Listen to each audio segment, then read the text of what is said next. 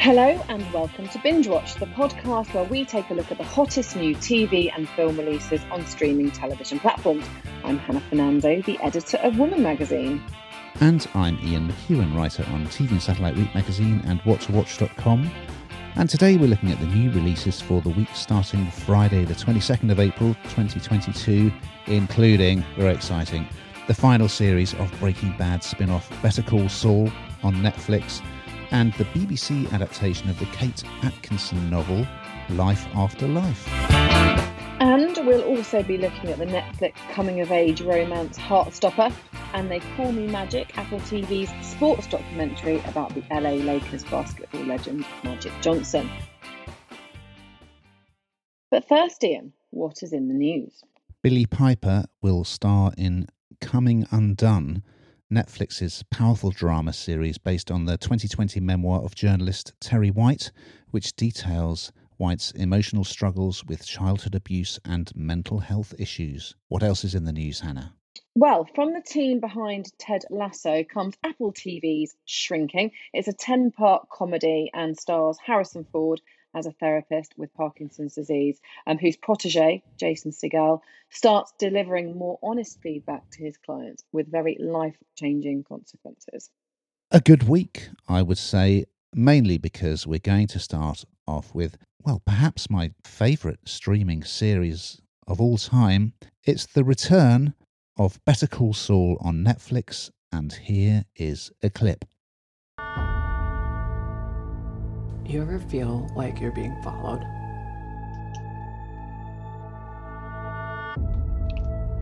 Well, you know what they say the wicked flee when no man pursueth. You think we're wicked? So I remember back in the day, Hannah, when I thought nothing would ever be as good as Breaking Bad, and then a spin off series called Better Call Saul came out, and I thought, well, I'm not going to watch it. It was about this con man lawyer character that um, Walter White got involved with. So belatedly, I did watch it, and I have to say, it's every bit as good as, if not better. I mean, it is different than um, Breaking Bad. So I'm sorry to say this is the final series of Better Call Saul, but I'm also delighted that it's back because the star, the wonderful Bob Odenkirk, um, he had a near fatal heart attack. So great to see him back and in good health. This final season is going to kick off with, well, for people who've not watched Breaking Bad, this won't mean anything, but if you have, it's going to pick up with the aftermath of Walter White being exposed as this sort of drug kingpin alter ego Heisenberg, and that happened in the final season of Breaking Bad. We'll be inside lawyer Saul Goodman's home, which has a solid gold toilet, quite classy, and all his possessions being seized, including his boxes of Viagra. I mean, this is reliably good, and Odenkirk is is wonderful in, in the lead role as we, we we've had his kind of backstory from the beginning of this series of how he got into practicing law, and it's been a kind of roller coaster journey, and how he's ended up in this position where he's kind of dealing with with people like Walter, who's a drug dealer, essentially. If you've not watched it, if you liked Breaking Bad, I would urge you to, to watch it. And you don't need to have seen Breaking Bad to enjoy this series. It works perfectly well in its own right, and it's got a different vibe to it because it's not just about the the drug dealing element of Breaking Bad, which also has that family background story as well. It's very much Jimmy's journey, you know, as a lawyer, and also his relationship with uh, his girlfriend Kim, who is also another great performance. So I can't recommend it highly enough. They're doing this thing which they seem to do quite a lot now, which is they're giving us this final season in two chunks. So you're going to get half of it now and half of it later. Uh, so look forward to that. But yeah, I don't know if you've watched it, uh, Hannah, but it's absolutely one of my all time favourites. And I'm so glad it's back, but I'm sorry that it is coming to an end. What do they say? All good things come to an end, don't they? They do. they do. you know what though? Actually, I, I Breaking. I mean, obviously, Breaking Bad's a big, big feat to follow in, isn't it? Um, really quite amazing. But I would see anything that has to do with law, you know, and lawyers, and very, I find very, very intriguing. So, like you say, this is kind of Jimmy's journey, isn't it? And the kind of the relationship that he has. So for me, this kind of has a whole other layer to it. It's not just the whole druggy part of it, um, which I don't know. I, I think in a way, although this being the last season is quite sad, um, at the same time, I think they are finishing on a on a high, and kind of sometimes it's better to do that, isn't it? Okay, well, you're going to tell us about something rather different over on Netflix. It's a new series called Heartstopper. Happy New Year, true boys. Well, if it isn't Charlie Spring, Happy New Year. You're over there, next to Nicholas Nelson. Hi. Hi. Nick Nelson. He is the star player on the rugby team. We are a trio of borderline outcasts. He's different. Hey.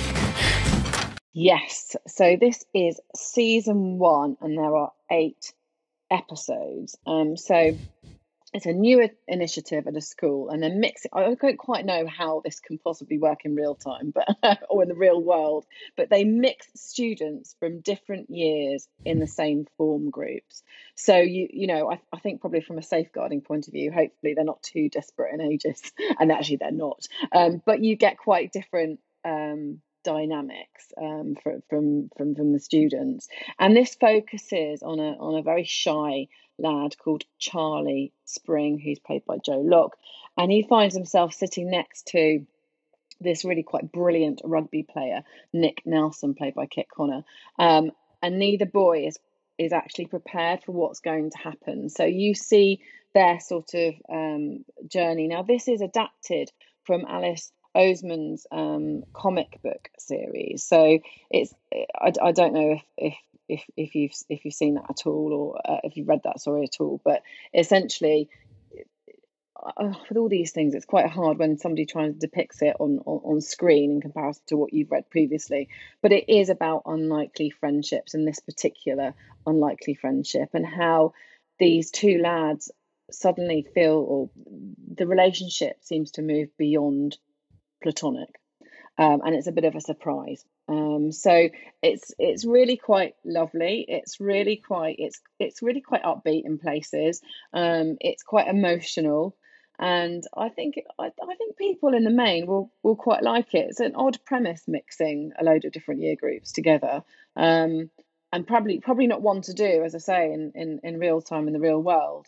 But it's um it, it's I think it's a good watch. What did you think? I really liked it. I must say, I, I thought it was charming.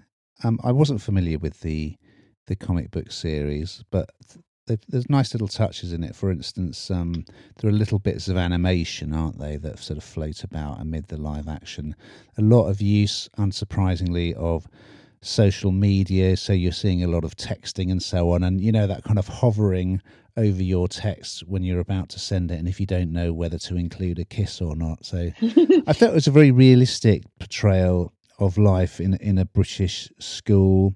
They the characters all look quite quite normal. They look like normal school kids. They weren't like impossibly cool and stylish and, and you know good looking. Yeah, it's it's really nice. And in episode one, uh, Charlie gets asked by Nick who he's got a crush on, but he's not sure if it's reciprocated. Um, if he wants to be kind of like the reserve on the rugby team, and of course, uh, Charlie kind of hangs out with a little group of misfits who, you know, they don't they don't feel like they really fit in anywhere. But he reluctantly agrees, so that's quite fun. I thought it was really nicely done, and um, yeah, the the two leads are great. So um, wasn't expecting to enjoy it, but very much did. Over on Apple TV, arriving on Friday, April the 22nd, we have a new four part documentary series, They Call Me Magic. And here's a clip Magic. Magic. Magic. I learned how to smile because of Magic Johnson. At Michigan State, it was all about magic this, magic that. Just behind his back, no look passes. That's magic. I guess that's what I am. The Los Angeles Lakers select Earvin Magic Johnson all of a sudden we started to win. He's going to be the greatest player of all time. So, quite recently, Hannah, I'm sure you will remember, we talked about the Now TV series, Winning Time, which was a dramatized account of this decade that the Los Angeles basketball team, the Lakers, had, during which Magic Johnson was their star player, and they just kept winning everything, and, and they kind of turned basketball into a real entertainment spectacle, and he was instrumental in that. It's a great series if you haven't watched it. It's got John C. Reilly and, and various other stars. It's got quite a comedic take on that era. This is a nice companion piece because this is a documentary series all about Earvin Johnson, whose nickname was Magic, and he was a magician on the basketball court. He's one of the all-time great players. You've got people like Snoop Dogg, who's like got LA Lakers tattoos and is a huge fan. You've got archive footage from games and also from interviews. And it's quite interesting that Earvin explains that Magic is one character and Magic is sort of smiley and extrovert and he loves the fans he loves the attention he loves the cameras. Reserving is actually quite quiet and reserved away from the game. In episode one it's quite nice. They're interviewing some of the other players who were already on the team when he arrived. And in america they've got the system where the worst team gets to pick the best college kid who's up and coming and joining the professional game. So you have him arriving into the dressing room with his boom box playing really loud. I think it's Parliament. And the existing star player likes really quiet, relaxing music before a game. So it's all kind of, he doesn't get the warmest of welcomes. It's a fascinating story because for people who aren't familiar with it, he actually was um, diagnosed with HIV, which brought his career to an end. But yeah, I think if you're enjoying winning time and if you're a basketball fan or you just like to know more about it, because of course there was also that brilliant series about um, the Chicago Bulls and Michael Jordan. This is well worth watching. One for you, Hannah, or not really? Well, I like sports documentaries, as you well know. And I also love magic. So, really, it's a winning combo as far as I'm concerned. um, you know what? I'm not massively into basketball and I'm not hugely into sport per se, but I like to sort of dip my toe in. And, I, and these kind of documentaries allow you to do that. And what I like about them is that they show you a little bit behind the curtain and that sort of nosy part of me that it appeals to. so you get to see a bit more. And I think, as you say, you know, kind of this the whole part that this guy has to play became a real, you know, legend really. Um, and then the whole HIV that brought, you know, brought his career to an end um, is just a really sad part. And as I say, you learn something from it. So yeah, I I I, I liked it. Well, our last offering for this week, you're going to talk to us about. I think it's one of the stranger dramas that we've reviewed on Binge Watch. It's called Life After Life. What if we could come back and live it all over again and again and again? They're the two best words in the English language when you put them together. What if? Do you think you've been here before? It's Life After Life. This is a BBC Two drama. So it's on iPlayer if you want to watch it and binge watch it. Another one that's based on something else. So this is based on Kate Atkinson's award winning 2013 novel. Now, this is quite an odd premise, but then at the same time, really quite fascinating. So this explores the idea, some people believe, that you can come back and live your life again. I'm not sure people believe that you can come back and live the same life, but you might come back to planet Earth. But you're living your life again. It's a four part series and it follows um, Ursula Todd, who was born in 1910 and, and dies literally seconds later because of umbilical cord got stuck around her neck. But the next time she's born, the doctor arrives in time and she lives. So it's like she's been here before. And there's a saying, isn't there, when you've seen things, it's like if you've been here before, you know you're a bit knowing, you know a bit too much.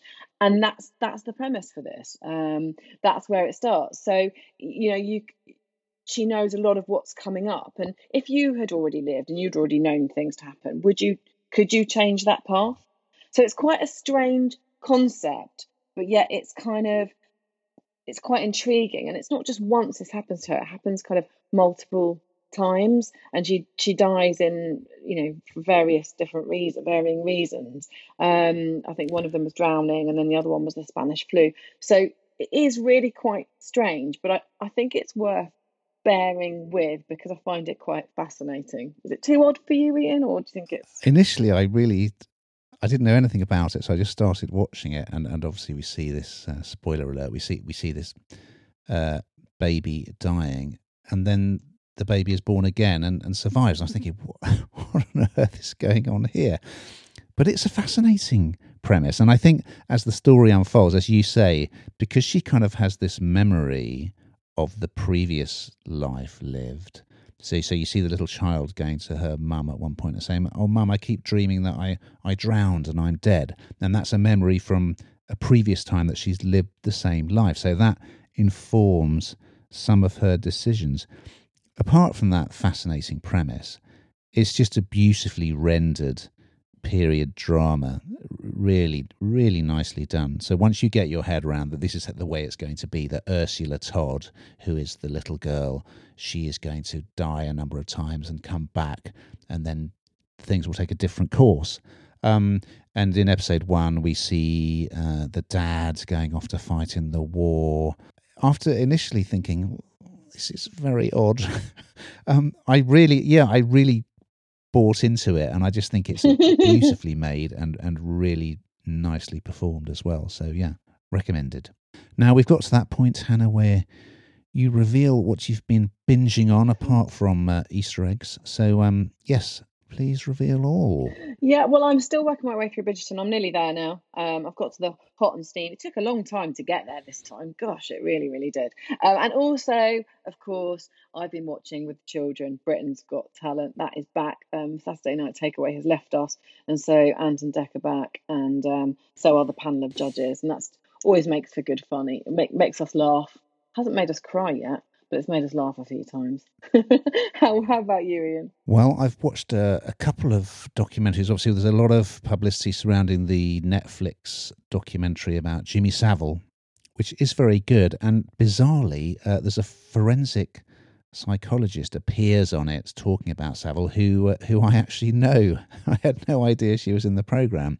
Also, the very good House of Maxwell documentary series on iPlayer about Robert Maxwell and his daughter Ghislaine, and uh, a little bit of the Canoe Man drama on ITV starring Eddie Marsan and Monica Dolan, The Thief, His Wife, and The Canoe, that real life tale of, of the chap who faked his own death to claim on his life insurance. So, all of those recommended.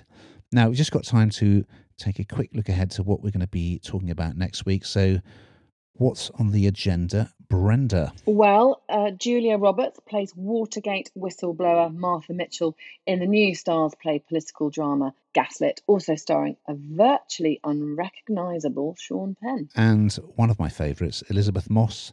She is on the trail of an elusive killer with supernatural powers in the Apple TV thriller Shining Girls.